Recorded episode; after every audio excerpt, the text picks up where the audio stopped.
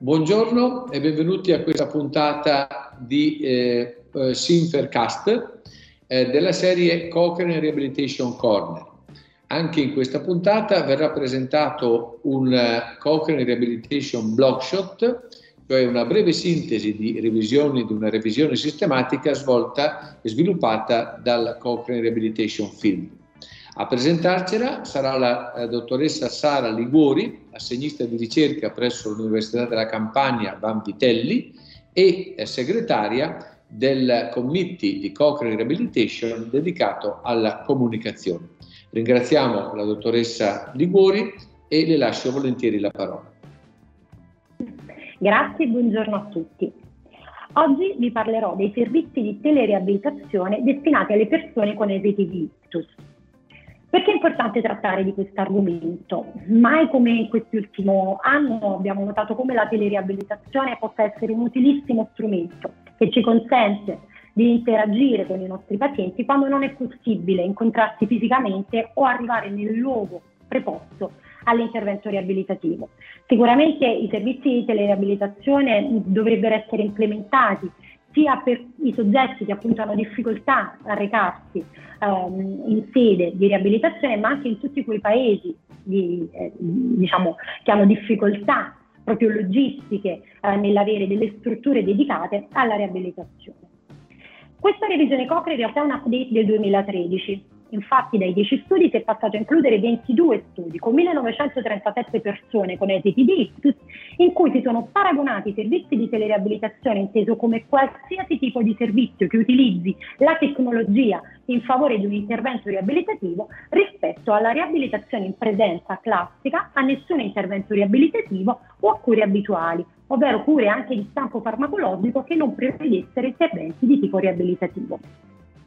Che cosa ne è emerso? Per le persone con esiti di ictus, i servizi di telereabilitazione probabilmente non apportano differenze sulla capacità di svolgere le attività di vita quotidiana rispetto alle cure abituali.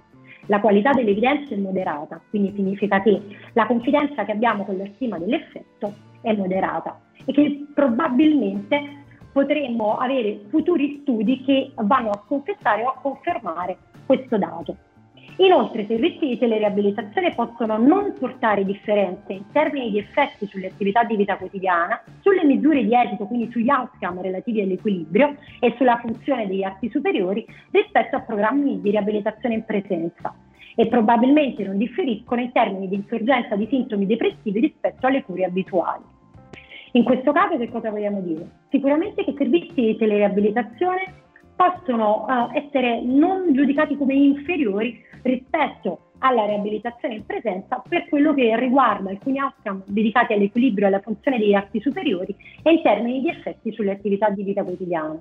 E che probabilmente in termini di insorgenza di sintomi depressivi rispetto alle cure farmacologiche abituali i servizi di telereabilitazione non, ehm, diciamo, non comportano una maggiore incidenza di tale elemento. Ovviamente stiamo parlando di una qualità dell'evidenza che va da moderata a bassa, pertanto questi risultati devono essere eh, presi in considerazione alla luce degli studi e anche della possibilità che si vengano modificati da eh, studi che vengano condotti andando sempre ad uniformare quelli che sono i servizi di telereabilitazione rispetto alla popolazione.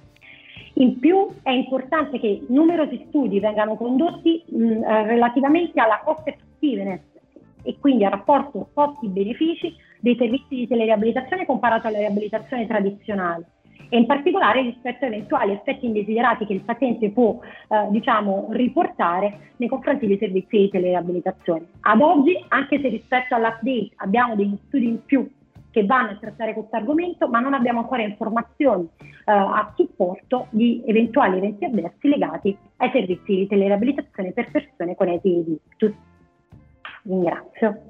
Grazie, grazie alla dottoressa Sara Liguri. Ricordiamo che chi voglia approfondire ulteriormente i risultati di questa revisione può farlo andando sul sito di Cochrane Rehabilitation e eh, ci salutiamo rimandandoci alla prossima puntata della serie Cochrane Rehabilitation Blockshot.